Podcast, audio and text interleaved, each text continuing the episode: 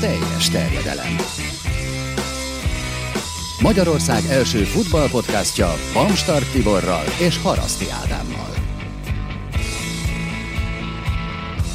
És 2019-ben is jelentkezik a teljes terjedelem, méghozzá jubileumi adással, a 200-nál tartunk, ehhez mérten készültünk egy meglepetéssel is. Először köszönhetjük köreinkben Gera Zoltánt, akinek nagyon szépen köszönjük, hogy elfogadta a meghívásunkat. Nagyon sokat gondolkoztam azon, hogy, hogy hogyan is mutassalak be végig, mondjam az összes titulusodat. Nem most? kell, nem kell, nem kell. De hogyha te mondjuk akár családi körben, vagy mondjuk aki a Holdról jött, és annak szeretnél bemutatkozni, akkor mi az első, amit mondasz? Ugye a Ferencvárosi szakmai stábtagja, a válogatottnál a szakmai stábtagja, Spiller TV-n ugye, szakértő, volt játékos, tehát hogy melyik az, ami először a nyelvedre jön? Hát először is sziasztok, és üdvözlöm a hallgatókat is. E, hát úgy szeretek bemutatkozni, Gera Zoltán vagyok, családapa, két gyermekes apuka, e, de most azzal nem szoktam kezdeni, ha valaki nem ismer, hogy én volt futbalista voltam, vagy hol játszottam, hanem szeretek bemutatkozni, beszélgetni, ha esetleg úgy adódik, hogy megkérdezik, hogy, hogy mit csinálok, vagy mi az, amiből de van ilyen, hogy valaki megkérdezi, hogy van, mégis, van, mégis igen, igen. É, persze, hogy ne, hogy ne. Van egy, egy Erdélybe született orvos, aki nagyon-nagyon érdekes volt, mert a szádába találkoztunk, és beszélt magyarul néhány szót, angolul, németül, és nem tudtam rájönni, hogy most akkor valójában hol valósé. Aztán elkezdtünk beszélgetni egy picit magyarul, persze gyorsan átváltottunk angolra, aztán kiderült, hogy csak egy pár szót tud magyarul, és akkor ő, neki fogalma nem volt, hogy, hogy, hogy ki vagyok, úgyhogy egy jót beszélgettünk. Egyébként ez neked is egy ilyen teljesen kuriózumnak számít, nem? Hogy valaki olyannal beszélgetsz, aki nem egyből a zollózós gólodra, meg a nem tudom mire a szociál éppen, hanem arra, hogy te egy családapa, egy ember, egy teljesen hétköznapi figura vagy. Igen, szeretek beszélgetni az emberekről, nem a fociról. Rossz is Nem úgy, nem úgy, hogyha valakivel most elkezdek beszélgetni, akkor sokan kényszert éreznek arra, hogy most a fociról beszélgessünk. És mondom, ne, ne beszélgessünk a futballról, beszélgessünk másról, rólad, vagy rólunk, vagy valami más dolgokról, nem, szóval nem szeretek mindig a futballról beszélni, de most azért jöttem, hogy a fociról is beszéljünk. Úgyhogy... Na, akkor beszéljünk a fociról. Szerintem a te pályafutásodat, játékos pályafutásodat azt nagyon szépen és sok helyen és sok módon feldolgozták már. Úgyhogy egy olyan kérdéssel készültem nyitásnak, ami összekapcsolja a jelenlegi életedet a, a régivel nagyon sok poszton megfordultál pályafutásod során, hogyha jól tudom, akkor egyszer a Fradiban még középső védőt is játszottál. Igen, nem szívesen emlékszem rá. De hát tényleg csatártól szélsőn keresztül a középpályán is ugye több poszton. Sőt, most egy edzéseken jól tudom, hogy kapus is szoktál néha lenni? Igen, volt ilyen is. Volt, hogy kapus edzésen vettem részt az 21-es válogatottba. Szóval a jelenlegi edző Gera Zoltán hova állítaná akár a fiatal, akár a későbbi Gera Zoltánt a pályára, hogyha helyet kéne keresni neki a csapatban? Hű, a fiatalt azt ö, megpróbálnám betörni. Ö, biztos, hogy nagyon nehéz lenne. Ö, és hát legszívesebben akkor természetesen, hogy a legtöbb edzőm valahol olyan posztra rakott, ahol kevesebb galibát tudok okozni védekezésbe. Mondjuk támadásba úgy bennem volt az, hogy váratlan tudok húzni, de egy összességében elég szertelen volt a játékom, rendszertelen, úgyhogy valamelyik támadó posztra, szélére, inkább a szélére, mint hogy középre. A legutóbbi 5-6 éves Gera Zoltán pedig természetesen középre, középpályára. Abban a rendszerben, amiben például Ben Stornál is játszott, ez a 4-1-4-1-ben a védelemhez legközelebb futballozó e, Nem, alap, alap esetben, amikor még, amikor még gyors is voltam, nagyon sokat is tudtam volna futni, akkor egy ilyen hatos, ilyen box-to-box uh-huh. középpályást faragtam volna magamból Angliába, Sajnos ez, ez, erre nem volt akkor lehetőség. Mindig azt mondom, hogy akkor szerintem többre vihettem volna, azért a játékomban nem volt annyi gól, mint amennyi kellett volna ahhoz, hogy komoly csapatba tudjak játszani. talán a gyorsaságom sem volt meg ahhoz, az intelligenciám az megvolt, azzal nem volt probléma, a technikával se, de viszont ahogy az elmúlt években már tudtam olvasni a játékot, és ahogy megértettem, akkor uh, szívesen játszottam volna együtt mondjuk Gerarddal, vagy Alonsoval. Uh, Pár dolgot elesettek, mondtad tőled legalább, nem? Hát inkább fordítva. De az ember, hogyha jó játékosokkal játszik együtt egy csapatba, akkor nagyon gyorsan lehet tőlük tanulni bizonyos dolgokat, amiket mondjuk az én játékstílusomhoz hozzá lehet passzolni, az, hogy gyorsan játszak, mondjuk technikailag jól vagyok, jól tudok labdát adni, jól látok, akkor, akkor így a játékosoktól lehet sokat tanulni. Ez nagyon érdekes, bocsánat, csak azért, mert a pályafutásod elején szerintem téged abszolút támadóként könyveltek el, meg ezen a poszton is képzeltek el. A szurkolók mindenképpen, az edzőkkel már nem tudom mennyire volt más a helyzet ebből a szempontból. Igen, pont ezt mondtam az előbb, hogy, hogy én egy támadó játékos voltam, és a fejem is teljesen úgy volt beprogramozva, hogy támadójaknak nem kell védekezni. Szóval az is igaz, hogy az a futball azért más volt a 2000 éves, 2000 évek elején, 2001, 2, 3, 4, és akkor úgy kezdett megváltozni, és ami szerintem, amikor nagyon megváltozott az, hogy hogy el, teljesen elfelejthettük azt, hogy a védők védekeznek, a támadók támadnak. Az egy mérkőzés volt, amikor a Barcelona játszott a, a, a Bayern Münchennel, vagy a Real Madrid, nem is tudom. A Bayern München valakit nagyon elvert, vagy a Realt, vagy a hát Barszát. Mhm. Úgyhogy volt egy vagy két játékos, akik úgy, úgy Messi, és valaki talán más is, akinek nem kellett védekezni és nekem azt üzente az a mérkőzés, hogy, hogy az a futball vége, hogy, hogy egy-két játékosnak megengedjük, hogy ne védekezzen, mert a mai futballban mindenki védekezik, mindenki támad, és csak a Messi és csak a Ronaldo ez a két játékos, aki megteheti azt, hogy ők hogy valamennyire úgy épüljön fel a taktika, hogy ezt a két játékos kivesszük ebből a, a terhet levesszük róluk, hogy ne kell legyen védekezni.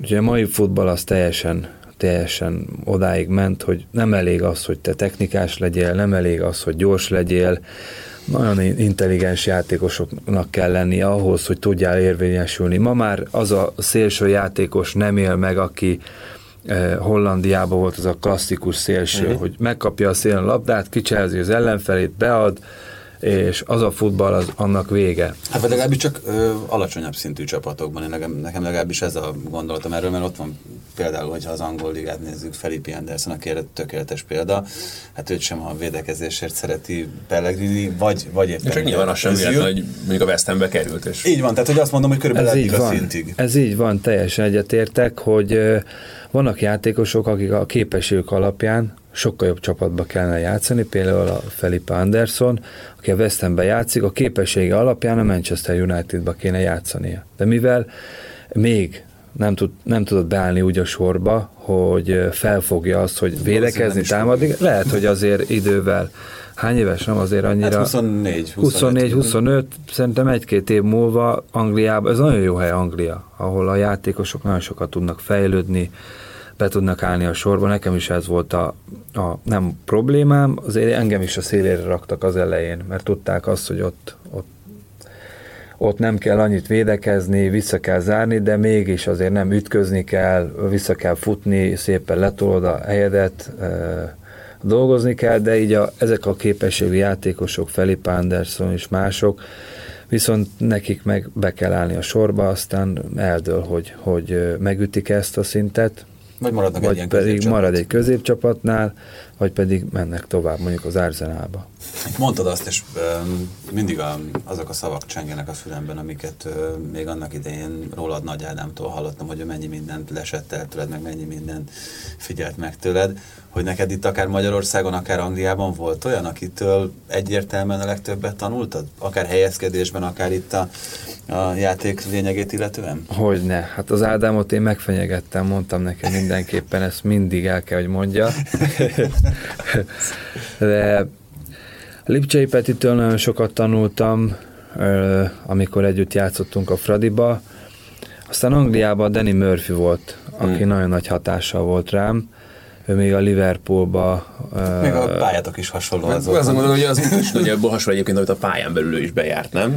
Hiszen hát ő is azért támadó középpályásként igen, kezdte. Igen, aztán őtőle annyira leegyszerűsítette a játékot, és nagyon rájöttem, hogy ez a, ez a futball nem egy bonyolult dolog, jó helyre kell passzolni, jól kell átvenni a labdát, jó helyre kell futni, igazából nem kell flickflaxokat, nem kell megállítani a fülemen a labdát, hanem, hanem ő egy olyan vezértípus volt a pályán, aki tudta mindig azt, hogy, hogy, hogy most probléma van a csapaton belül, most nyomozzuk a labdát nagyon sokáig, eh, akkor megunta, elkezdett kiabálni, na jó, akkor most megyünk előre, és letámadjuk őket.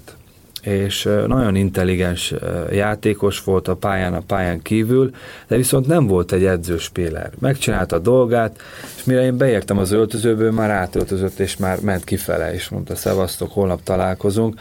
Szóval profi játékos volt a pályán, a pályán kívül is, de úgy, úgy de konditeremben nem járt be, hanem egyszerűen tudta azt, hogy neki ez elég, mondjuk lehet, hogy már úgy gondolta, hogy ez levezetés neki, ott játszani, azért válogatott játékosról beszélünk, és egy középcsapatba játszott akkor a Fulembe, azt, azt se szabad elfelejteni, de ő egy olyan játékos volt, aki, aki, akitől nagyon-nagyon sokat tanultam.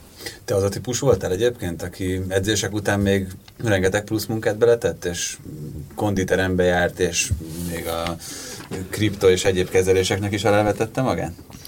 E, én mindig profi játékosnak tartottam magam, sokat maradtam kint gyakorolni, e, rúgó technikát valamikor úgy éreztem, hogy most az átvitelket kell gyakorolnom, vagy a keresztlabdákat, vagy a befejezéseket. Szaltot azt nem kellett nagyon gyakorolni, az, az ment magától, mondjuk nem volt egy szép ö, látvány, egy tornás szemével, a lábaim össze-vissza álltak, de hát nem ez volt a lényeg, az volt a lényeg, hogy egy kis sót belevigyünk.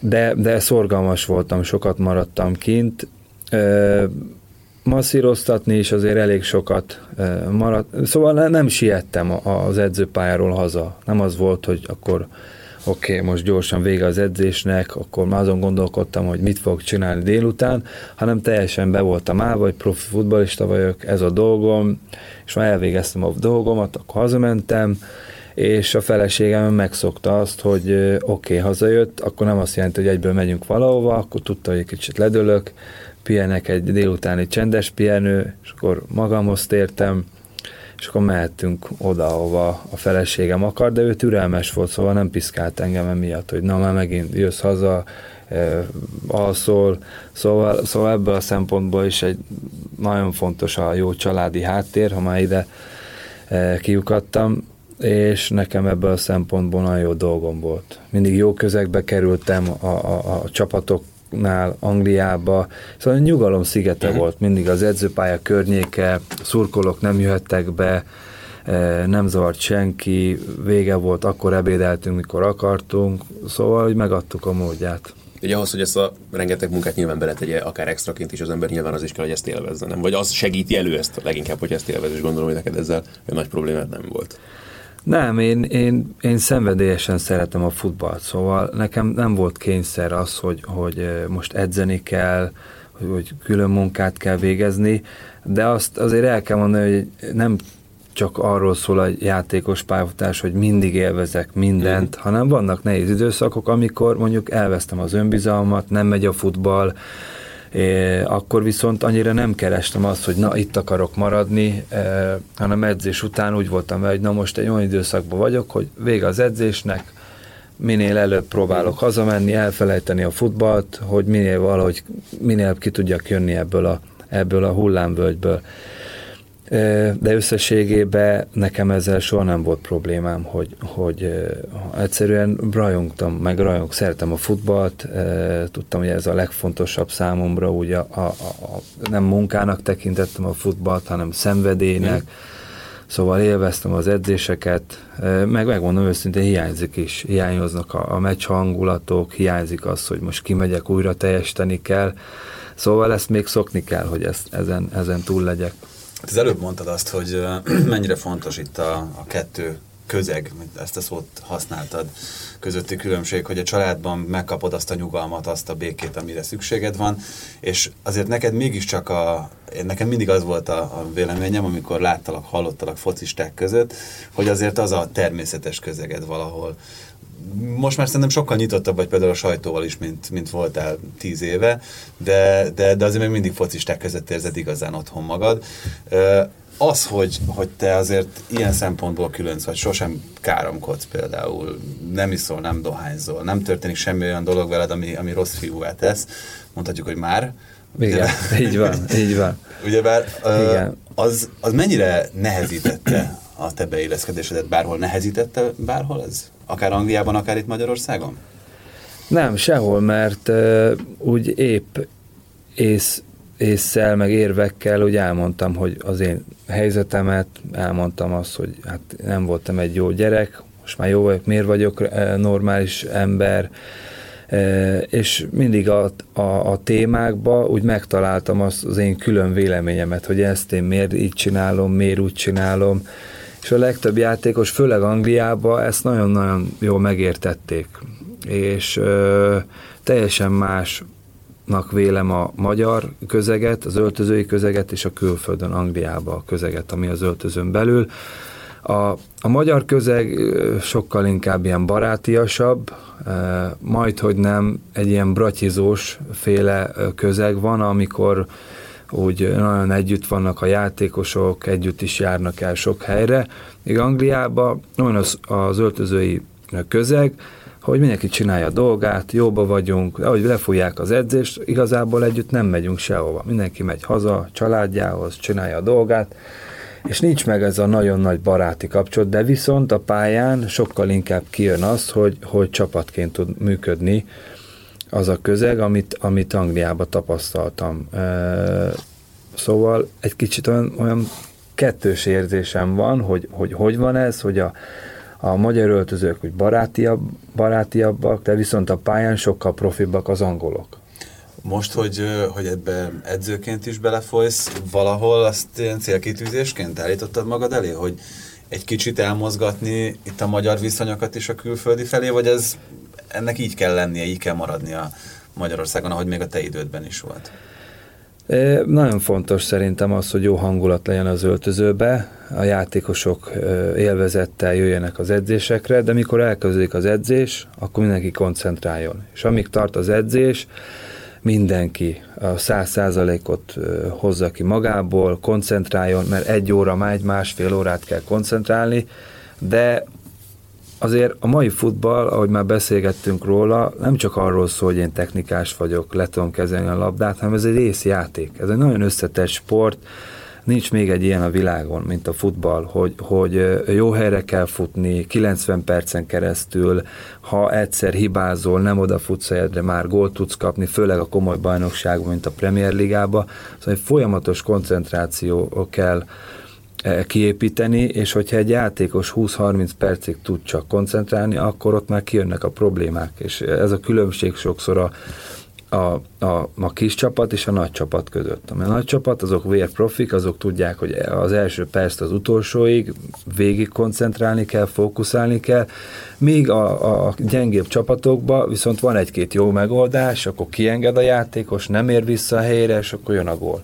Szóval a, sose felejtem el, a, a Hodzon volt, a, a Roy Hodzon volt a, az edzőnk a Fulhambe, és a, volt olyan mérkőzés, amikor körülbelül olyan tízszer értem labdához. De mindig a jó helyen voltam, ott futottam, oké, beértem, és akkor végén, vége a mérkőzésnek, ülök be az öltözőbe, fogom a fejemet, nem igaz nem ment a játék. Jön az edző, hú, de jól játszottál, szuper voltál, de mondom, hogy nem értem a labdát. Szóval nem baj, mindig a helyeden voltál, visszaértél, betetted azt, amit, ami kellett ahhoz, hogy a, a, a csapat nyerjen, és volt olyan mérkőzés, amikor élveztem a játékot, sokat volt nálam a labda, csináltam akciókat, de nem értem vissza, és akkor a 60. percben a tábla már fönn volt, látom, 11-es, Gera, gyere csak le.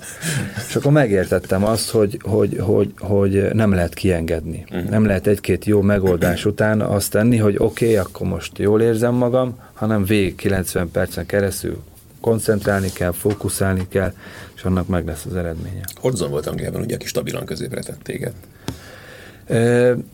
Igen, igen. Ez egy kényszerhelyzet volt, megsérültek a, a csatárok, és az egyik játékos megfigyelőnk fölhívta az edzőnk figyelmét, a Hodzonok a figyelmét, hogy ő látott játszani a válogatottba ilyen visszavont éknek, vagy ékként, és hogy ott nagyon jól játszottam. És akkor így kipróbáltak engem az egyik Európa Liga meccsen, és ott ragadtam. Hát Bobby Zamorával az egészen jól működött az a párosítás. Igen, igen, ott, ott, ott az nagyon tényleg nagyon jól működött. De például vele se voltam olyan jóba. Uh-huh. A pályán viszont értettük egymást. Tudtam azt, hogy egy nagy darab jól meg tudja tartani a labdát, és tudtam, hogy közel kell hozzá helyezkednem ahhoz, hogy érvényesülni tudjak. Ő is szeretett velem játszani, mert tudta, hogy nem vagyok önző, hanem mindig keresem őt, helyzetbe próbálom hozni, és egy nagyon jó kapcsolat volt így a pályán, de pályán kívül ugyanolyan volt, mint a többiekkel, szóval nem volt egy különleges kapcsolat, de viszont a pályán az, az tényleg jól működött. Ott valahol, bocsánat, neki, neki is egy különlegesen jó szezonja volt egyébként, amikor ti ugye Európa Liga döntőig mentetek, az a párosítás az abszolút nagyon jól működött, aztán valahogy nem úgy alakult későbbi pályafutása neki sem mondjuk, hogy azért már akkor közeledett a végéhez, de hogy ott az az egész csapat abban a szezonban valahogy nagyon klappott, ott mi kellett ehhez? Igen, az átlagon felüli teljesítmény volt a Fulemtől. Szerintem a kulcsa Hodzon, Roy Hodzon volt, aki olyan játékosokat igazolt, akiről tudta, hogy meg fogja csinálni azt, amit ő kér. Ő olyan játékosokat keresett, akik tudták azt, hogy ha nem érek hozzá a labdához 10-20 percen keresztül, nem fog problémázni, ha esetleg nem leszek kezdő, akkor meg nem fogok ott a háta mögött fújtatni, meg köbdösni, hogy, hogy, ez, hogy miért nem játszok. Szóval egy nagyon jó közösséget uh-huh. próbált kialakítani, nagyon őszinte játékosok voltak, nem voltak sztárok, hanem mindenki tette a dolgát, eh, de mindenki jó játékos volt amellett, azért hozzá kell tenni. Megjött az önbizalmunk, különösen otthon szerepeltünk nagyon jól, a kis cottage kis falusi stadionba, ha lehet így mondani, Kicsi volt az öltöző, az ellenfél nem szeretett ott játszani, jó hangulat volt, jó pálya volt, kicsit kisebb volt az átlagnál, és oda nem szerettek jönni az ellenfelek. És uh, annyira mindenki megérezte, és annyira neki betanulta azt, hogy, hogy az én posztom, hogy reggel fölébresztettek volna, vagy éjjel, akkor tudtam volna, hogy most jobb szélső vagyok, akkor hova kell futnom. Ha bal hátvéd lennék, akkor is tudom, hogy hova kell helyezkednem hogyha a bal szélsőnél van a labda. Szóval minden posztot mindenki megtanult, és ez, és ez kulcs volt. Mi úgy védekeztünk, hogy egyáltalán nem pánikoltunk, hogy most vissza kell állni, az ellenfél passzolgat, tudtuk, hogy, hogy nem találnak fogás rajtunk, és ez nekünk önbizalmat adott. Ez, bocsánat, csak ez engem nagyon érdekel, viszont pont ezt amit az, hogy aztán Horizont elvitték Liverpoolba, és mondtad, hogy tényleg próbált úgy összeállítani a keretet, hogy olyan játékosok legyenek, akikben megbízhat olyan szempontból, hogy nem fogják döfködni a hátát, hogy már pedig én most nem játszom, és akkor nekem ott a csapatban, hogy neki lehet, hogy ez okozta a problémát aztán Liverpoolban, hogy már az ilyen típusú játékosokkal feltétlenül nem tudott megbirkózni, mert ugye magával vitte például a Koncseszkit is, aki aztán szegény hát, nagyon rövid volt, kikerült. Volt szó róla, hogy, hogy annak idején te is követed őt, nem? Ez mennyire volt? Ö, nem, ez csak, ez csak ö, szerintem egy-két lelkes sport szerető ember ö, megszellőztette, hogy hú, biztos akkor most az lesz, hogy megyek a Liverpoolba. A Liverpoolnál az volt a probléma neki, hogy ott azért voltak egók, mm. voltak olyan egyéniségek, akik így nem tudtak beállni abba, abba a csapatjátékban, mint mondjuk a Fulhamnél. Azért ott voltak nagyon komoly játékosok.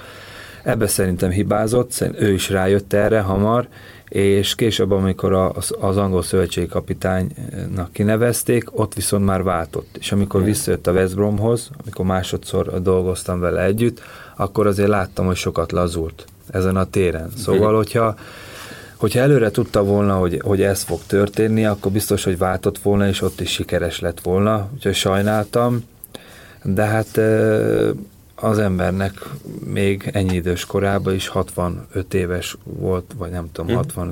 61-2, akkor is még lehet tanulni a futballból, úgyhogy sajnáltam, de viszont akkor a Liverpool sem volt egyébként egy jó állapotban, nagyon sok közepes szintű játékosaik voltak, akik nem, nem uh-huh. klasszis játékosok voltak. hogy ebből a szempontból is nehezebb dolga volt neki. Most azért megnézzük a Liverpooli keretet, akkor azt látjuk, hogy soha ilyen jó kerete a Liverpoolnak szerintem nem volt az elmúlt Pont 20 akkor évben. jött, talán pont utána, vagy abban az időben az amerikai tulajdonosi kör, akik átvették az irányítást. Aztán jött Kenny Douglas, aztán ő hozta már ugye suarez meg a jól bevált Andy Carroll. Igen, Akkor igen. kezdték el önteni a pénzt Igen. ott bele. Szóval akkor a Beniteznek a Liverpoolját megnézzük, voltak nagyon jó játékosok, klasszisok, de akkor még nem voltak klasszisok, amikor a Liverpool mentek. A Benitez csinált belőlük nagyon komoly játékosokat. Még azért a két világ legdrágább játékosa náluk játszik, vagy a legdrágább védő, Van Dijk és a kapus, az Alisson, szóval azért, azért mások a körülmények ott is. Hát meg egyébként az az érdekes, hogy, hogy amikor beszélgettünk néhányszor meccsek közben, akkor nekem konkrétan te világítottad meg azt, hogy meg, mennyit számít, és most is többször említetted, ez a viszonyrendszer a csapaton belül, hogy, hogy tudja a másik játékos, hogy passzolni fog ez, kicsit kiközösítenek valakit azért, mert tudják, hogy, hogy nem hajlandó és nagyon önző, hogy ezek szerinted még lényegesebbek lehetnek, mint amit itt sokszor említettél, mint a technikai tudás, vagy akár a, akár a taktikai felkészültség is, hogy érzelmileg és úgy egyébként hogyan állnak egymáshoz a, a csapat és a kerettagjai? Az, hogy érzelmileg, eh, ahogy említettem, ők nagyon ridegek. Ugye az öltözőn belül bemennek az öltözőbe reggel, akkor, akkor még azt sem mondják, hogy jó reggelt. Neki bejön, biccent egyet a fejével, hello, oké, okay, megyünk ki a pályára, és ugye a játékosok előbb nagyon hamar kiderül egy játékos, hogy ő önző a pályán, ő szeret passzolni, ő egy csapatjátékos, úgyhogy minden, megvannak az egyéniségek. És ezekből az egyéniségekből, ha minél több van, mondjuk az egyik nagyon szeret szerelni, a másik nagyon szeret passzolni, a harmadik szeret fejelni, úgyhogy, úgyhogy ebből lehet egy jó csapatot gyúrni. Mert azért is kérdeztem, mert például itt, hogyha már a Liverpoolról elkezdtünk beszélni, akkor maradjunk is ezen a vonalon, hogy van egy olyan érzésem, hogy ott a, az igazán nagy sztárjai most a csapatnak, Salah, az említett Van Dijk vagy Alisson, ők valószínűleg az öltözön belül is ilyen közkedvelt figurák lehetnek, és hogy, hogy mintha a játékosok között is jobban működne a kémia, mint az elmúlt években. Igen, vannak hangadók a, a csapaton belül, de én visszaemlékszem arra, hogy én akkor voltam hangadó, és akkor voltam vezérenyiség az öltözön belül, amikor jól is ment a futball. Ha nem ment a futball, akkor inkább csömbben maradtam, mert úgy éreztem, hogy én nem vagyok most hiteles ebben a helyzetbe. Most, most beleképzeltem a játékos társaim fejébe, akik azt mondják, hogy na, hát hátba rúgja magát. Fogalma nincs most a játékról rossz formában, ne szövegeljen már nekem. De amikor jól megy a játék, akkor viszont azt mondják, hogy igen, ő mondhatja, mert jól megy a futball, szóval az ilyen e, vezér egyéniségek a csapaton belül általában a legjobb játékosok. De viszont el tudom képzelni azt, hogy, hogy Salah egy, egy csöndes figura az öltözön belül, Van Dijkról e, nem hiszem, azért, azért ő az első vagy a második meccsén már úgy viselkedett és úgy sétált a pályán, úgy szövegelt a többieknek, hogy látszott rajta, hogy egy vezér a csapaton belül. Szóval ez nagyon gyorsan kiderül, nagyon gyorsan. Nem kell ahhoz év, meg évek ahhoz, hogy egy, egy játékos vezér legyen, hanem az a karakteréből és a viselkedéséből egyből, egyből kitűnik. Ahogy belép az öltözőbe, ahogy köszön, valamelyik srác úgy bejön, oké, okay, sziasztok, örülök, hogy itt vagyok, valaki meg jön be, és akkor úgy megy be, hogy, hogy nem fér be az öltöző ajtón. Hát, mint hogy beszélgettünk róla többször, hogy megnézted a City sorozatot, ott azért látszik például Kompániról, hogy ő nem az a félénk típus, aki nagyon visszahúzódó lenne az öltözőben. Meg hát látszott itt most a City-Liverpool meccsen is, amikor Szalát szerelte, hogy nem éppen a legkedvesebb szavakkal illette őt. Igen, hát egy régi vágású ö, középhátvédnek tartom a kompanit. Ez a szerelés tíz évvel ezelőtt még nem volt szabálytalan Sárga se. se. Csak el kell, hogy mondjam, hogy amikor akkor jöttek be ezek a, És a megtartotta piros ezeket a lapok. szabályokat Hát egyébként? nem, nem, nem. Amikor azt meg kell érteni, hogy vannak helyzetek, amikor egy játékos ö, tudja azt, hogy most olyan helyzetben van, hogyha nem ugrik bele, nem félelmíti meg az ellenfelét, akkor elviszi, és ebből gólt fognak kapni. Mm. Mert nem az ő hibája volt az, hogy rövid paszt kapott, hanem valahogy úgy alakult. És tudta azt, hogy most nekem ezt föl kell vállalni, hogy ott meg kell érkezni. Úgyhogy egy berepülő pilótát játszott, szerencsére nem sérült meg a szala, de én biztos vagyok benne, és emlékszem rá, hogy, hogy volt nekem is ilyen hasonló szerelés nem kísérlete. Nekem volt. Emlékszem rá. Nem egy Nem, az, az még egy lájtosabb volt. Na, annál sokkal rosszabb. Szóval megérkeztem szépen, úgy ugrottam is, és nem találtam el a labdát. De az ellenfelet se, és akkor meg volt, fel voltam háborodva, hogy miért fújta le ezt a, a bíró, hogy ez miért szabálytalan mert egyszerűen a, a pályán belül néha egyszerűen elveszítem uh-huh. a, a, a fejemet, és, és egyszerűen nem tudom reálisan látni azt a helyzetet. Szóval mondják azt, hogy miért reklamál, miért uh-huh. reklamál. Megértem, hogy egyszerűen olyan helyzet, helyzetbe kerül, meg olyan állapotba kerül a játékos, hogy abban a pillanatban megvan róla győződve, hogy ez nem szabálytalan. És akkor bementem az öltözőbe, és pont visszajátszották a mérkőzésből a jeleneteket, és mutat, mutatták ezt a jelenetet, amiről az előbb beszéltem, és nézem, mondom, ú, mondom, az én vagyok, ezt nem hiszem el, ú, mondom, ezért hogy tudtam reklamálni. Szóval előfordul, hogy van ilyen helyzet, amikor, amikor egyszerűen nagy a tét, vagy, vagy meg vannak különböző habitusú játékosok. Most van egy egy nagyon le, egy, egy ilyen egy szállat játékos, na ő soha nem fog tudni ilyet csinálni. Mi akkor se akarna, mert egyszer nincs benne a, a, a, a, a mentalitásában, meg nincs. De viszont vannak ilyen játékosok, Company vagy Gerard. A Gerard is egy, uh-huh. egy mhm. alapján egy nyugodt gyerek volt, de viszont amikor, amikor olyan helyzetbe került, valaki fölhúzta, vagy valamin fölhúzta magát, akkor ő is meg tudott érkezni, és azért kapta Dennis Bergkamp egyébként igen, abszolút ez a kategória, aki tényleg ezer évente volt kemény belépő, de ha az volt, akkor ott... Igen, akkor melkasra taposott. Igen, akkor akadtak ilyenek.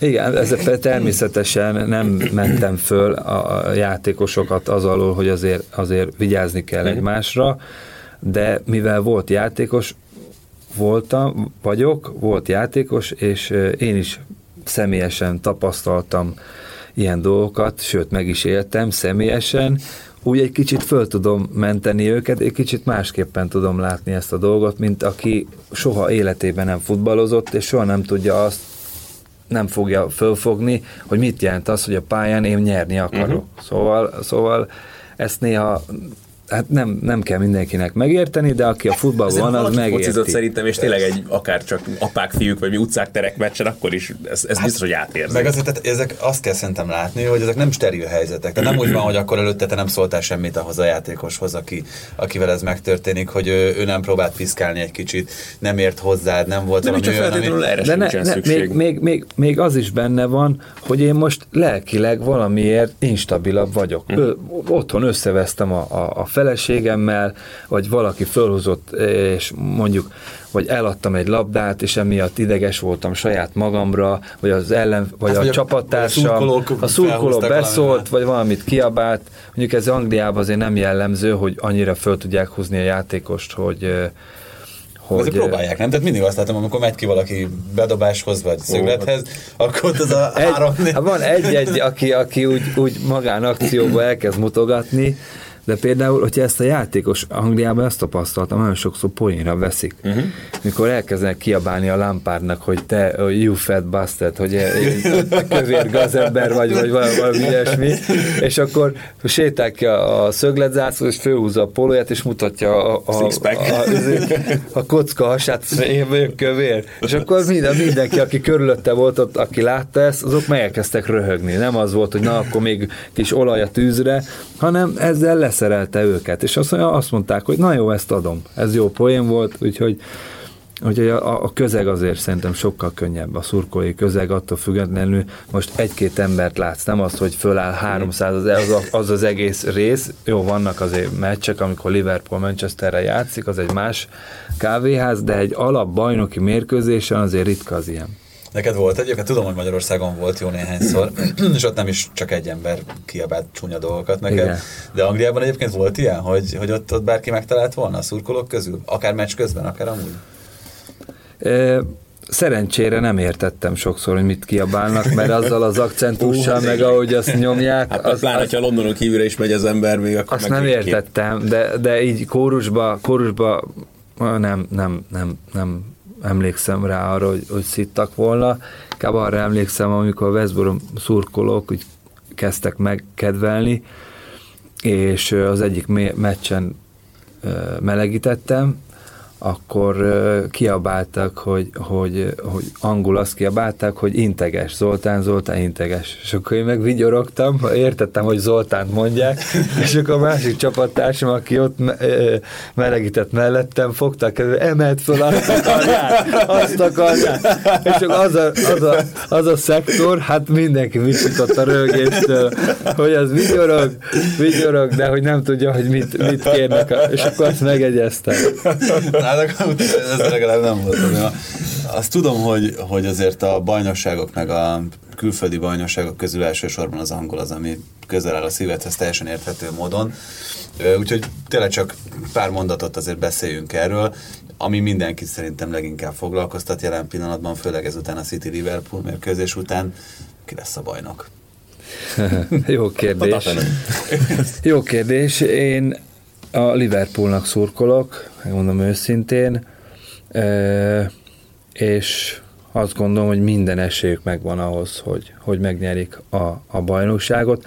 Most jön a kritikus időszak, amikor, amikor, amikor eldől, hogy most a Liverpool meg tudja erősíteni ezt a, ezt a vezetői pozíciót, vagy pedig, ha esetleg jön egy hullámvölgy, akkor a, a City ott van.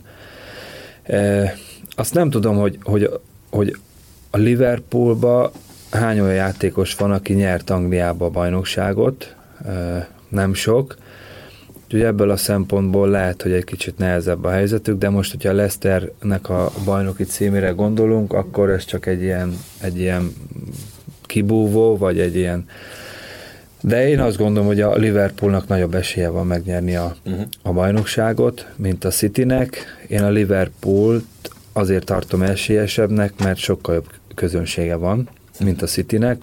Hazai pályán biztos vagyok benne, hogy mindenkit meg fog verni. Idegenbe, hogyha nem kerülnek hullámvölgybe, akkor, akkor be fogják húzni elkezdtem gondolkodni, közben szerintem James Miller talán még a city meg lehet, hogy is volt kerettag a Chelsea-ben esetleg, vagy a City-ben még, bár az még nagyon korai volt a City, és a Chelsea nem volt Chelsea a igen, szerintem, szerintem igen. Hogy, nem, hogyha itt a Lesztert említetted, akkor ugye itt beszúrnám, hogy ugye, megvan a győztese futballsztárok című könyvünknek is, ezt is majd dedikáljuk, dedikáljuk Rácz Istvánnak, és itt van a következő Jamie Vardyról szóló kötet, amit Zoli dedikálsz majd a kedves győztesnek. Mert akkor, akkor azt szerintem... De szerintem vissza fogja küldeni, hogy nem ez volt megbeszélve. De a... Azt találtuk ki, hogy ugye Jamie Vardy szerezte 2019-ben az első gólt a Premier League-ben, azt tippeljétek meg, hogy mikor születik majd a következő találat. Innen hány perc? Így van. Ugye az 58. percben az Everton elleni mérkőzésen volt eredményes, erre már akkor hozzá kell számolni, hogy ezt hozzá kell számolni. Adjuk, a legyen, ne, legyen innen kezdve, tehát legyen nullázzuk nem, most, az előzőtől, nem? Adjuk az a 32-t, tehát legyen ennyivel nehezebb. Sérült. Hát akkor, az beleszámít? Igen, akkor fél év múlva majd a könyvet. igen, szóval amennyit pályán tölt, és, és, és akkor nem Hány perc kell a következő góljáink. Mondjuk el, hogy a Gabó kiadótól kaptuk ugye a könyveket, és innen kezdve lesz folyamatosan, szeretnénk minden héten egy könyvet felajánlani majd a hallgatóknak, fogunk ennél is furfangosabb kérdéseket kitalálni még mindezekhez, úgyhogy most el vagyunk látva könyvekkel egy ideig, egy jó két hónapig szerintem. És nagyon jó, nagyon jó könyveink Így van. Például a Honigsteinnek a Das Rebot, ami, ami a német futball újbóli felemelkedése. Éppen most olvasok, hogy ezt még pont azt akartam mondani egyébként, hogy ezt most kiválasztottuk ezt a könyvet, de innen kezdve az lesz majd a terv, hogy aki nyer majd az adott kérdésünknél, az választhat majd a maradék könyvből, azt még ne választhatok, mert azt még szeretném befejezni. de jó, hogy nálad vannak a könyvek. Ádi teljesen kikupálódik ezekben a, ezekben a kérdésekben. Na, de akkor tényleg vissza itt a, a jelen futballjához. Hogyha jelen pillanatban meg kéne mondanod, hogy melyik csapatot nézed legszívesebben, most nem azt kérdezem, hogy melyik szerinted a legerősebb, akkor Angliában kell keresgélni, vagy, vagy akár más országban Igen, Liverpool, Liverpool, akit, akit nagyon szeretek nézni, de nem csak most, mindig is Liverpoolnak a különösen hazai mérkőzéseit uh-huh. szerettem uh. nézni mert egyszerűen magával ragad az a hangulat. Szerintem teljesen edzőtől független az, hogy, hogy Liverpoolba van egy olyan hangulat, amit a játékosokat arra ösztönzi, hogy folyamatosan menjenek, mint az őrültek. Ez a Beniteznek az idejébe is így volt, főleg amikor nagy csapatok ellen játszottak, azokat mindenkit bedaráltak. És én ezt a, ezt a futballt nagyon kedvelem. Most nem csak az, hogy letámadunk, hanem amellett nagyon jó focit is játszanak. Gyorsan játszanak, visszatámadnak, lüktető a játék. Uh-huh. Én ezeket a futball, ezeket a mérkőzéseket szeretem. Megmondom őszintén, azt a futballt nem szeretem, ami olyan, mint a kézilabda, hogy itt tologatják. Uh-huh. Szóval az, a Barcelona mérkőzéseit, megmondom őszintén, lehet, hogy sokan meg fognak ezért kövezni, de annyira nem élvezem, mert ne nem találok benne annyi izgalmat. A messi Ez szeretem nézni, de hogy passzolnak, passzolnak. A Real Madridot sokkal inkább szeretem nézni, mert ők azért egy nyitottabb játékot játszanak. Sokszor elveszítik a labdát, összinte ők kontráznak. Most, most hallottam egy kimutatást a, a, a, az elmúlt két szezonról, hogy, hogy, hogy mennyi idő alatt szerz, szereznek gólt a Real Madrid amikor megszerzik a mhm. labdát utána, és megdöbbentő volt, hogy 5-7 másodperc. Szóval az, az, hogy, az, hogy elveszíted a labdát, a legtöbb csapatnál az a probléma, az a veszi, amikor náluk van a labda. Mert akkor kinyílnak, mindenki szépen azt hiszi, hogy a kontrollat tartjuk a labdát, és a jó csapatok, a nagy csapatok meg erre várnak. Hogy na, mikor veszítik el a labdát, mert tudjuk azt, hogy nyitottak. Nekünk ez volt a kulcs sokszor, hogy, hogy az volt a veszély, amikor nálunk volt a labda. Most a West Brommal vagy a Fulham-mel játszottunk. Mindig az volt a, a cél, hogy mi, ha nálunk van a labda, ha nincs, mindig szűkkel legyünk, mert elveszítjük, akkor az a probléma. Mint ha José Mourinho-t Ő, ő ugyanígy. De ma már, ma már ez a trendi, ma már a megnézed, nagyon kevés csapat játszik nagyon nyitottan, Bos. még akkor is, ha náluk van a labda egy pillanatra csak arra térünk vissza, amit liverpool kapcsolatban említettél, mert ezt szerintem, akik nem jártak az Enfielden, azok hajlamosak ilyen a féle közhelyként kezelni, hogy hú, hát az Enfield hangulata, meg át most már ezért már ezért fizetett közönség van, mert itt, már itt turisták járnak a meccsekre, meg stb. Ott. De hogy, de hogy hogy ha, ha, valahol lehet még érezni azért ebből valamit, meg jó mondjuk, az most már jó régen volt, azon gondolkozom, hogy először voltam Angliában, stadionban meccsen, az a Liverpool-Barcelona visszavágó volt, még Benitez volt még az edző, és éppen kietették ugye a Barszát, az volt az a meccs, ami előtt ugye még az odavágó előtt Belami meg Ríze, ugye a golfütős Igen. balhéjuk volt, és egyrészt arra emlékszem, hogy amikor először beléptem a stadionba, és egyáltalán elkezdődtem, és hogy tényleg egészen elképesztő hangulat volt, meg egyáltalán, hogy a stadion fel van építve, vagy ahogy nem tudom, ott megmarad a hang a nézőtérről, és azért a szalonközönség kategória még nyilván ott is érződik ennek a hatásod, azért még messze nem ugyanaz, mint mondjuk a City-nél, de hogy, és pláne, hogy, és annak meg hagyománya is van Liverpoolban, és ezt ők külön saját maguk is kiszokták emelni, hogy az európai kupa mérkőzéseken, pláne amikor komoly tétje van már kieséses szakaszban, amit te is mondtál, hogy komoly csapat ellen játszanak, akkor egy végképp érezhet, hogy az valami hátborzongatóan különleges hangulat van. Igen, nem véletlenül van az, hogy a legtöbb játékos, még aki sok ilyen csatát megélt, ők is megrezzennek. Bárki, még a Buffon is nyilatkozta, hogy, hogy ott Liverpoolba ha ott játszunk ellenfélként, akkor ott, ott olyan lelki terror van, hogy, hogy, az, hogy az elképesztő. Természetesen ahhoz kell egy csapat is, akik folyamatosan, mint a kamikázék jöjjenek, uh-huh. és tényleg ilyen a hangulat, de nem csak ott, hanem, hanem, hanem Everton, ott uh-huh. ugyanez, kialásos alapon tudnak bér, bérlethez jutni, és ők, ők tényleg, ők, ők nem olyan szurkolók, hogy oké, okay, megnézem a meccset, és akkor vagyok, hanem nekik egész héten ez a céljuk. A hétfő, meg, hétfő, ó, mikor lesz a meccs, szombaton lesz, oké, okay, még négy nap. Szóval ők, ők sok mindent nem lehet csinálni Liverpoolban, nincs jó idő, nem lehet elmenni bizonyos helyekre, nem lehet úgy, úgy szépen sétálni a belvárosban, mondjuk itt Budapesten. Ezt a hanem... idején Viktorral is megalapítottuk, mi együtt voltunk ezen a meccsen, Egri Viktorral. hát tényleg, hogy jó hely ez a Liverpool, de nagyon sok időt itt nem töltene el az embert. Ugye a futball az, ami, ami lázba hozza őket, és nem csodálom, hát ilyen futballt nézni hétről hétre, azért az komoly. Szóval Newcastle-ba is hasonló uh-huh. a mhm. hangulat, ott is, a, a, nem, nem nagyon láttam ott ilyen divatszur. Most divat, most csúnya kifejezés, mert most mi az, hogy divatszurkoló, meg divat aki kimegy a stadionba, az, az szereti a futballt, az mhm. érdekli a futballt. Vannak olyan szurkolók, akik szeretnek énekelni, valaki meg csöndesen szereti a nézni, vagy csöndesen szereti a meccset nézni. És e, ez alapján nem szeretnék valakit azt mondani, hogy az divat szurkoló azért, mert most egyszerűen szereti a futballt, és lehetősége volt jegyhez jutni, hát örülök neki. Szeretik a futballt, minél többen szeressék, járnak a stadionba. Most az, hogy divat szurkoló, ezekkel, ezeket nem szeretem, ezeket a szavakat.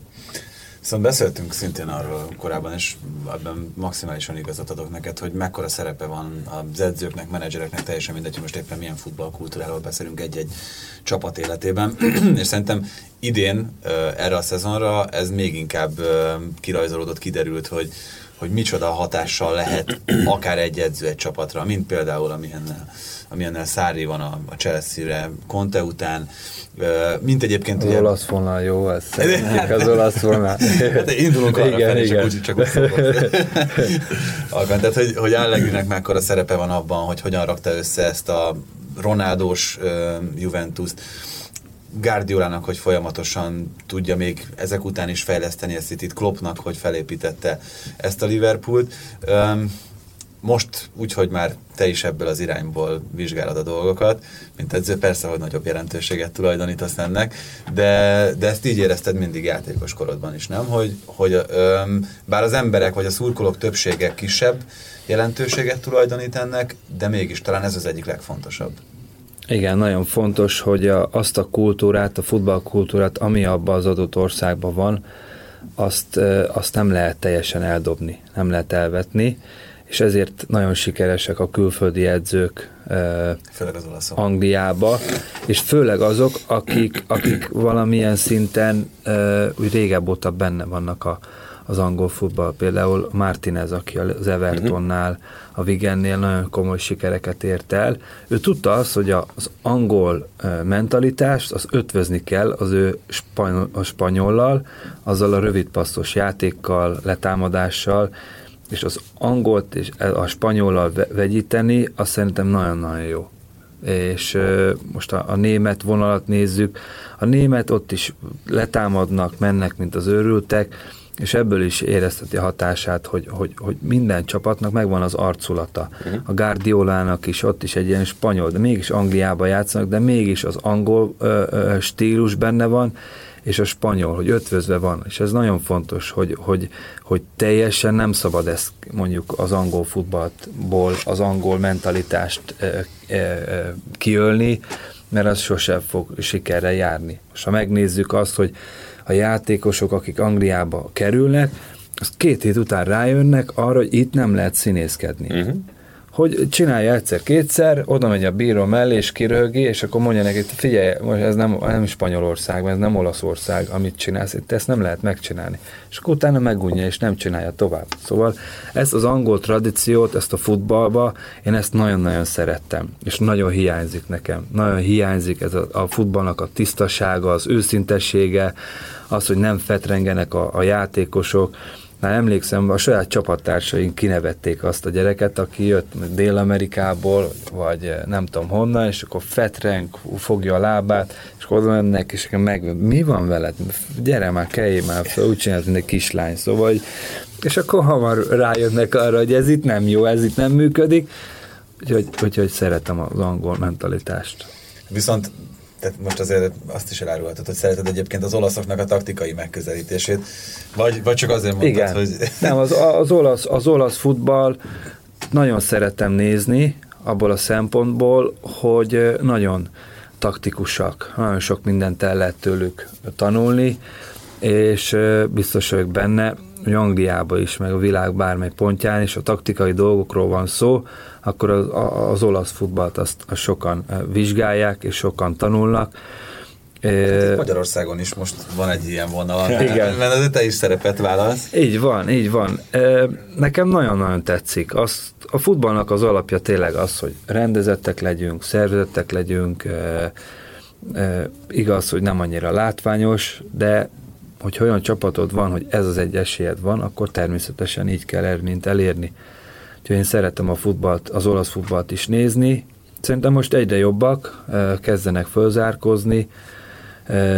Juventus azzal, hogy a Ronaldo Olaszországba ment, óriásit nyert maga az olasz futball, és nagyon becsülöm Ronaldot, hogy nem Kínába és nem hm. Amerikába ment pénzért, vagy most nem vetem meg azt, hogy valaki pénzért valahova elmegy, de neki arra mondhatjuk azt, hogy azért nincs nagy szüksége, de ezen is látszik, hogy, hogy ő egy olyan sikerorientált labdarúgó, egy prototípus, akit nem érdekel azt, hogy, hogy most elmegy és keres egy csomó pénzt, ő sikerre éhes. Ő azt mondja, elmegy a Juventusba, és ott is bajnok akar lenni, bajnokok ligáját akar nyerni, és hát mennyit, mennyit számít az, hogy, hogy, hogy egy játékost egy ellenfélként megtapsolnak? Mert például, uh-huh.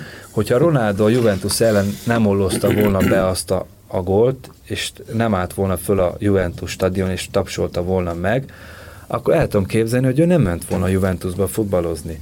De ez egy játékos, én ezt átéltem, azért beszélek erről, mert amikor a West Brom ellen játszottam Fulham csapatába, akkor én nagyon féltem, hogy milyen lesz a reakció.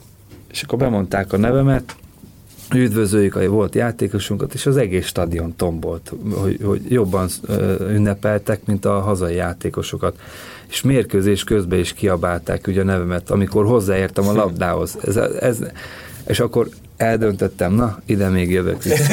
De tényleg, a meccs közben úgy voltam vele, na, ide még biztos visszajövök. És Egyébként hát ez is egy szerencsére... dolog, ami so, aminek sokan azt gondolják, hogy na persze, ez mondogatják, de nincsen nagy jelentősége. De hát mégis... lelkileg, hát nem vagyunk, a futbalista nem robot, meg nem gép, ahol szeretik, oda akar menni. Az, hogy, hogy egy játékost, mint Cristiano Ronaldo ez esetben beteszel egy csapatba, mennyire volt kulcsa az előző 3B győzelemnek a Real Madridban, és mennyire lehet a Juventus európai menetelésének a kulcsa? Szerintem az Ronaldo volt a kulcsa, az, hogy Real Madrid folyamatosan megnyerte a, a BL-t, azért, mert ő az a játékos, aki fölfele húzza a többieket aki, aki utálja a középszerűséget. Ő nem tudja elviselni azt, hogy nem nyerünk semmit, ő akkor hisztizik, tombol, és az átragad a játékosokra is. Látjuk, hogy az, hogy nincs ott Ronaldo, nincs meg az a nyomás azon, nincs a nyomás a uh-huh. csapaton, hogy oké, itt van egy szupersztár. De nem sülhet el visszafelé is? Tehát, hogyha folyamatosan azt érzed, hogy neki, neki mindig a legjobb, mindig neki kell passzolni, őt kell keresni, az sem mindegy, hogy hova teszed elé, pont a lábára. Azért szerintem ennyire én nem, én nem mondanám, hogy, hogy ennyire hisztis a Ronaldo, hogyha folyamatosan nem megy neki, vagy folyamatosan a csapatnak nem megy, akkor igen, előbb-utóbb csinálja a hisztit. De mondjuk rúg egy meccsen két gólt, a következő meccsen nem rúg egy gólt, nem úgy látom, hogy, hogy sokat hisztériázna.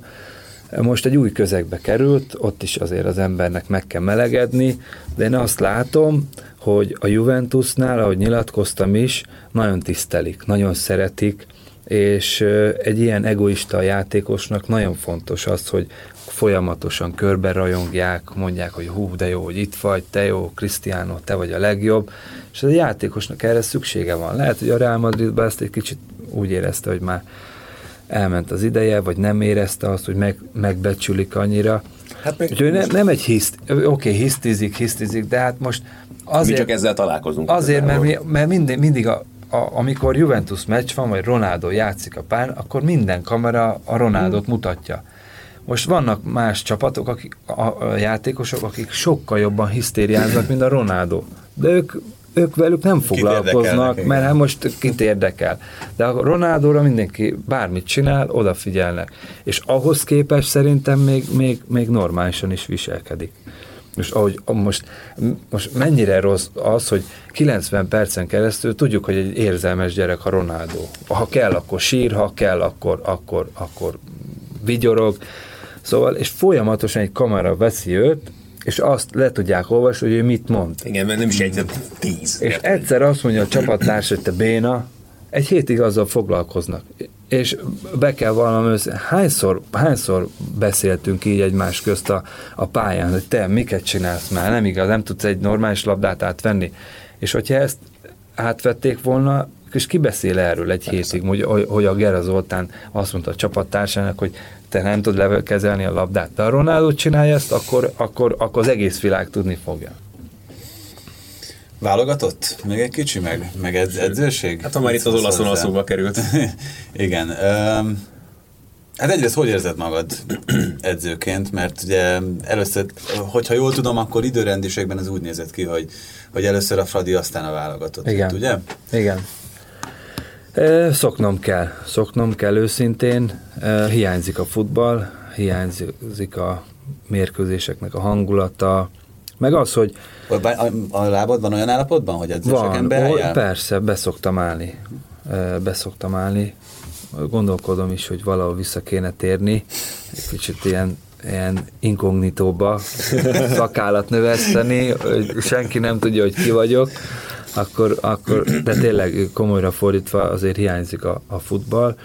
A lábam úgy egészséges ahhoz, hogy, hogy elfutballozgassak. Most az, hogy profi szinten hétről hétre teljesíteni kell, arra természetesen nem, ezért is hagytam abba, de próbálok ugyanúgy tanácsokat adni a játékosoknak, mint játékosként. Csak annyi a különbség, hogy van egy hiány bennem, hogy ezt már nem tudom megmutatni nekik a pályán, hanem ezt a pálya széléről kell mondani, mert én sokszor a pályán mondtam a többieknek, hogy, hogy mit kell, most így meg egy kicsit a pályán széléről próbálom őket úgy terelgetni, és ez idő kell, hogy ezt, ezt teljesen el tudjam fogadni, hogy most már nem a játékommal tudok elsősorban segíteni, hanem azzal, hogy, hogy, hogy megmondom, hogy hova kell mozogni, úgyhogy ezt szokni kell. Azt ízlelgeted ezt az edzői dolgot, vagy van benned olyan célkitűzés már esetleg, hogy te szeretnél később akár vezetőedzőként is dolgozni? Igen, szeretnék vezetőedzőként dolgozni, minél előbb. Ezt korábban gondoltad volna, hogy így lesz? Igen, igen, igen. Most ez a pálya edzői szerep, ez egy, ez egy olyan szerep, ami igazából nincs rajtam nyomás, sok mindent nem kell csinálni, nincs rajtam felelősség, egy-két feladatot megcsinálok. Nagyobb, bocsánat, nagyon más a viszonyod így pályaedzőként a játékosokkal, mint amilyen a vezetőedzőnek? Hát azért hasonló, mint mikor játékos voltam. Uh-huh. Azért, azért... Ahhoz van közelebb inkább. Ahhoz van közelebb, ahhoz van közelebb, de tudom, hogy nekem is komolyodnom kell, kicsit meg kell találnom ezt a két lépést a játékosok Az között. még Zoltán lesz, aki komolyodik, és komoly lesz teljesen? Igen, hát muszáj. Most az, hogy a játékosok ne lépjenek át rajtad, meg elfogadjanak, uh, ahhoz, ahhoz viszont be kell húzni sokszor a kéziféket, következetesnek kell lenni, de most így, mint pályáző, nekem erre olyan nagy szükségem nincs. Uh, nincs rajtam a felelősség, nem én vagyok a főnök, vannak dolgok, amiket elmondok, uh, de nem érzem magam azt, hogy most én vagyok a én vagyok a főnök, sőt nem is vagyok, hanem, hanem tanulom ezt a szakmát, jó kezekben vagyok, a Rebrom mellett sokat lehet tanulni, nagyon felkészült, profi edző, a Márko Rossi ugyanez, úgyhogy ebből a szempontból nagyon jó kezekbe vagyok, de az idővel szeretném ö, elkezdeni azt, hogy én vagyok a főnök, ö, hibázni fogok sokat, hogy ö, más mégse így kellett volna, és így azért nincs meg az a hétvégi adrenalin, ami, ami kellene. Mert például, hogyha van egy-két olyan tanács vagy ötlet, amit én mondok a vezető edzőnek, és ő ezt elfogadja, akkor persze van az emberen nyomás, hogy bejöjjön, amit mondtam, mert hogyha nem jön be, akkor lehet, hogy többször nem fog megkérdezni. Úgyhogy amikor erre sor kerül, hogy, hogy mondjuk javaslom, hogy ez a játékos játszon inkább, mint az, akkor természetesen szurkolok, hogy ez be is jöjjön. Taktikai dolgokban, vagy személyi kérdésekben adsz inkább tippeket? Hát mind a kettő. Mind a kettő. Személyi, meg taktikai dolgokban. Igazán... Nem nehéz egyébként személyi kérdéseket meghozni, mert itt ebben akkor már döntesz, még akkor is, hogyha csak tippet adsz. Két, vagy hát akkor óhatatlanul lesz olyan, aki ennek haszonélvezője, meg aki kárvalótja lesz. Persze, természetesen csak 11 játékos tud egyszerre játszani. Most ö, ö, azért van sokszor három-négy edző egy csapatban, mert két-három ember különböző módon látja egy játékosnak a helyzetét, a hétvégi mérkőzéset, vagy az ellenfelet. Úgyhogy föl kell vállalni az embernek a saját véleményét, hogy én azt gondolom, hogy ő erre nem képes. Ezt nem tudja megvalósítani, mert esetleg én jobban ismerem, hogy ez a játékos szerintem ezen a poszton sokkal jobban tudna teljesíteni, és ezt az embernek el kell mondani, és persze, ha látja a vezetőedző, hogy amit mondok, az ül, és működik, akkor következő alkalom is meg fog kérdezni. Ha nem, a, ha nem jön be, akkor legközelebb már nem fog megkérdezni. Szóval ez ilyen. Válogatott esetében mennyire más a feladat, mennyire más a, a te dolgod, mint a, a Fradinál? Mert mondod, hogy ott is ugye ez a pályaedzői szerep, de hát az nyilván egy, egy sokkal ritkábban előforduló dolog, meg, meg kicsit nyilván más típusú edzővel dolgozol ott. Igen, az, az annyiban más, hogy, hogy a válogatott edzéseken úgy nem csinálok feladatokat, ott vagyok a pálya szélén, és egy játékosoknak mondom, hogy ezt szerintem így kéne, vagy úgy kéne, de így a feladatokban nem, nem mondom meg, hogy most ezt kell csinálni, vagy azt, hanem, hanem sokkal inkább egy ilyen tanácsadó vagyok a válogatottnál, mérkőzések előtt, ugye a felkészítésbe, játékosoknak egy-két dolgot mondani, vagy a félidőbe, hogy, hogy, hogy szerintem egy kicsit helyezkedjél bejebb, vagy kijebb, hogy több labdához jussál. Szóval az inkább egy ilyen tanácsadói poszt, míg a Fradinál ott vagyok a pályán, azért az, az más, más. Hogy látod most a magad útját? Hogyan szeretnél előre haladni így az edzői pályafutásban? Egyáltalán a, a lépcsőfokat, hogy látod, hogy mennyire, mennyire tervezed egyáltalán most ezt a részét, vagy csak úgy, hogy most egyelőre szeretnél beleszokni ebbe az egészbe? Most egyelőre a, a, a szerződésem és a megbízatásom a válogatottnál az EB selejtező végéig tart, és ha annak vége vagy előbb, majd meglátjuk, hogy, hogy, hogy ez mennyire ízlik nekem, vagy mennyire elégedettek velem, vagy ha én más szeretnék csinálni, arról majd beszélni kell.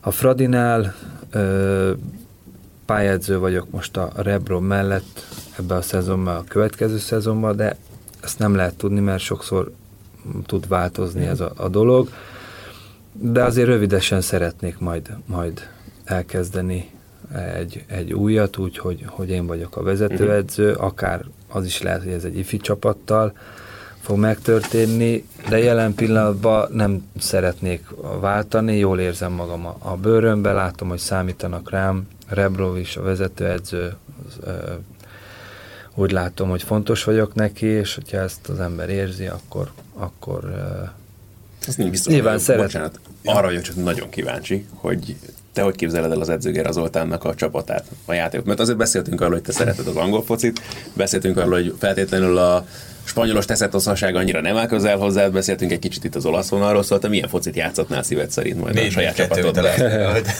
hát ez szerintem egy, egy, egy, na, egy mix, mixre van szükség. Szerintem az, hogy a, az a mentalitás, meg az a kultúra, amit felvettem az angol futballba, azt szerintem fogom tudni hasznosítani, és a, a játékomból adódóan azért végigjártam úgymond a posztokat, hogy támadóból szinte, hogy védekező játékos, úgyhogy, úgyhogy ebből a szempontból szerintem előnybe vagyok, hogy tudom, hogy mi a támadó futball, és mi a védekező, és miért fontos védekezni, miért, miért fontos támadni, Úgyhogy próbálom az egyéniségemet majd belerakni, és amellett a jó futball, tehát azért a futball nagyon gyorsan változik, most már mondhatjuk azt, hogy szinte szezononként jönnek új csapatok, új mentalitások, új felfogások a futballba.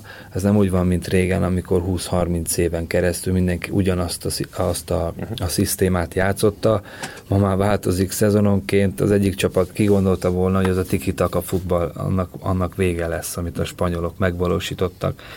Azon gondolkodtam, hogy most az lesz, hogy, hogy spanyolok lesznek, most 30 évig ők lesznek a legjobbak. Az azért unalmas lenne de látjuk azt, hogy ez folyamatosan változik, forog, e, csapatok tűnnek el, csapatok jönnek föl, e, úgyhogy hogy ezért is szép a futball. Szó, de a lényeg az, hogy én, én szeretnék egy ilyen mixet megvalósítani az én egyéniségemhez, felfogásomhoz.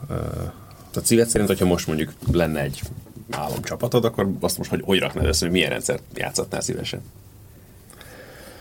Hát attól függ, milyen játékosaim vannak. ha gyors játékosaim vannak, akkor nyilván lehet letámadni, meg lehet pressinget játszani, mondjuk, mint a Liverpool. De mondjuk olyan gyors játékosaim lennének, mint én magam, akkor valószínű, akkor, akkor beparkolnánk a kapu elé a busszal, és akkor onnan próbálnánk valamit összehozni, vagy nem tudom mit. Szóval, szóval mindig a, a, az a, a keret határozza meg, hogy milyen futballt akar egy, egy, egy, egy edző játszani. Szerintem ez a, ez a, a lényege a dolognak. Nyilván próbálja a saját mentalitása szerint, felfogása szerint alakítani a csapatot, de hogyha egyszerűen két lassú belső védőm van, uh-huh. és le akarok támadni, akkor az ellenfél hamar rá fog jönni, hogy gyerekek oda rugdossuk be a labdát, és akkor hiába jártunk szép futballt, valószínűleg két-három gólt lehet, hogy mindig kapunk. André Vilás Balázs és John Terry kapcsolata ugrott be egy hirtelenjében. Igen, hát nekem volt ilyen csapattársam, aki uh, nagyon lassú volt, de nagyon intelligens, jó játékos volt, és ő tombolt, hogyha a bal hátvéd nagyon fölment. Uh-huh. Az mindig azt, azt akart, hogy 5-10 méter... Nem, a svéd, a, a Jonas Olszor. Ja. Uh-huh. Ő mindig, a öt, ha nem volt távolabb volt tőle 5-10 méterre, akkor már tombolt, hogy te, gyere csak ide. Az utolsó időben Chris Brandt játszott nagyon sokszor Tony Pulisnál bal hátvédet a West Brommer, és igen. ő azért nem az a típus volt, aki nagyon szeretett volna ott ragadni, sőt, tehát ő középpályáról lett visszavezni hát ő egy, Igen, ő egy, egy megbízható játékos volt, aki ott játszott, ahol az edző kérte. Úgyhogy meghatározza azt, hogy, hogy milyen kereted van. Hogyha van nálad két-három zseni zsonglőr, akkor természetesen arra fogsz, azt fogod elérni, vagy próbálod, hogy ez a három játékosnak a kreativitása, a minősége ki tudjon jönni a mérkőzéseken. Bocsánat, sok mindenkiről beszéltünk, akik edzőkkel hogy együtt dolgozom, most ugye válogatott engem Márko Rosszival, a Fradiban Szegény Rebrova, de kicsit, mint hogy a Dárdai Palit is hallottam volna most belőled megszólalni. Hát tőle is, tőle is. Megmondom őszintén, nagyon sokat tanultam. A Pali, igaz, hogy egy, egy évig volt a szövetségi kapitány, de én teljesen azonos, azonosulni tudtam azzal, a mentalitással, ahogy ő látja a futballt, mert, mert, mert ő is észrevette, és tudta azt, hogy a német futball, meg a nemzetközi futball, meg a magyar futball, hogy melyik, hogy, hogy mitől lehet ezt hogy összegyúrni tudta, hogy a német mentalitás nem tudja megvalósítani a magyarba, tudja, tudta azt, hogy a magyar futball ez egy ilyen összevisz harmonika futball, hogy akkor 60 méteresek vagyunk, 20 méteresek, 60, és akkor össze-vissza rangálnak a játékosok. és ez volt neki az első célja, hogy ezt mindenképpen meg kell szüntetni, hogy 60 métereke, vagy 70 méteres a csapat. Az a 30-32 méterbe határozta meg, hogy úgy kell mozogni, hogyha labdavesztés van, akkor ne az legyen, hogy a középpályások futnak 100 métert ö, oda-vissza négyszer, és akkor lehúzzák a rolót, és akkor vége a mérkőzésnek. Szóval nagyon-nagyon intelligens a Pali, nagyon érti, nagyon tudja, hogy mi kell ahhoz, hogy érvényesülni tudjál a futballba, és azt is felmérte, hogy nekem ilyen keretem van, ilyen játékosaim vannak, gyorsak, lassúak, van egy-két lassú játékos, egy-két gyors játékosom van, akkor nem tudok egyszerűen letámadós futballt játszani. Szóval mindig az határozta meg nála is, hogy, hogy milyen játékos a keret van is. Ő fiatal edző volt, és olyan bátor volt, hogy azt mondta, hogy te leszel a belső középpás, védekező középpás. És mondtam Pali, hát figyelj, te az, azt mondta, mondta, mikor emlékszem rá, fölhívott, mondta Pali, azt mondta, Gerzson, figyelj, hatos fogsz játszani nálam a válogatottba kérdezte, hogy ezt vállalom-e, vagy ha nem, akkor, mert akkor nem tud máshol játszani. Mondom, figyelj, te azt gondolod, hogy tudok játszani, akkor elfogadom, ott értesz a futballhoz, és akkor úgy kezdődött ez a közös, közös De mit szóltál egyébként ez, amikor ezt először is felvetette neked, megkérdezte, betette a lázmérőjét, vagy pedig úgy voltál, hogy ez egy érdekes kihívás? Nekem mondták már korábbi edzőim, hogy itt, itt fogok játszani előbb-utóbb, mm. de viszont azért egyből ugye az adrenalin felszökött, hogy oké, okay, fölhívott, a román lesz a következő mérkőzés, románokkal fogunk ott játszani kint, először fogok játszani hatost, hát na, jó, megoldom. Szóval, szóval úgy volt egy-két nem azt mondom, hogy álmatlan éjszakám, de volt bennem egy druk, hogy hát ezt, mm. ezt, ezt meg kell oldani, hogy, hogy, hogy én ezt elvállaltam, nem, hagyha, nem hagyhatom cserbe se őt, se a csapatot, és azért ez, a románok ellen fogunk játszani, a, a, a legfontosabb mérkőzése a magyar válogatottnak, úgyhogy ez egy, ez egy érdekes helyzet volt. Az angol vonal az él még bármennyire? Tehát, hogy onnan esetleg keresnek, hogy hogy akár így edzői minőségedben egyszer visszatérjél, vagy ez a család miatt elképzelhetetlen, hogy még egyszer elköltöz? Nem elképzelhetetlen. A, a célom az az, hogy egy idő után visszamenjek majd Angliába, és ott szeretnék edzőként dolgozni, de előtte szeretnék itt mm, valami alkotni, vagy itt elkezdeni, hogy egyáltalán megye ez nekem ez a dolog, hogy, mhm. hogy szeretem-e, mert nem biztos, hogy jó edző leszek, lehet, hogy beszélni tudok a futballról, de ahhoz, hogy valaki jó edző legyen, ahhoz sok mindennek úgy kell, hogy történjen. Úgyhogy ez még egy kérdés, hogy jó edző lesz belőlem, vagy nem.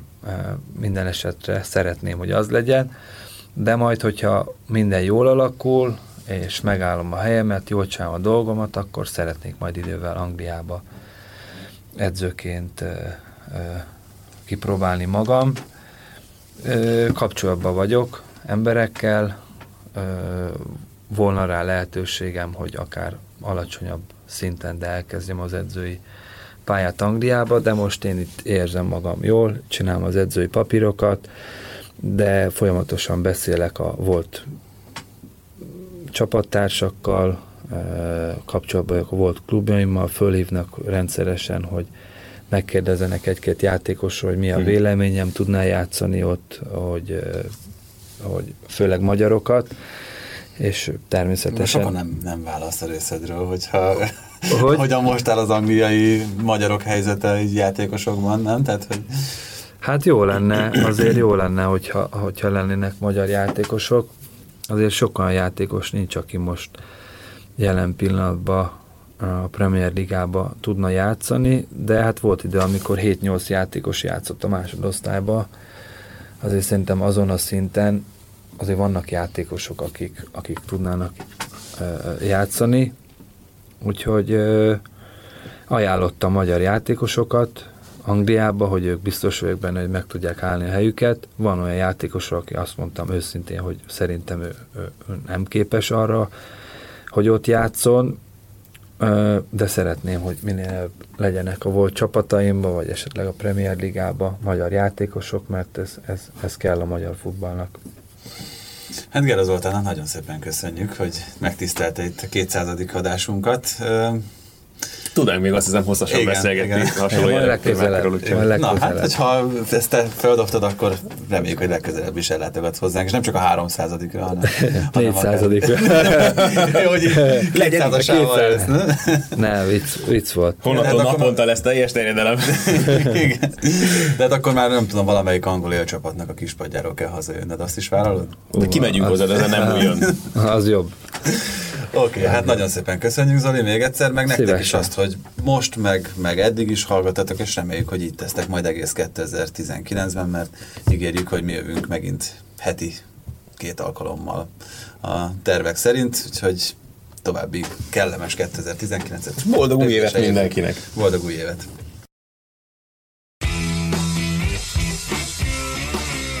Ez volt a teljes terjedelem. Magyarország első futballpodcastja Bamstart Tiborral és Haraszti Ádámmal.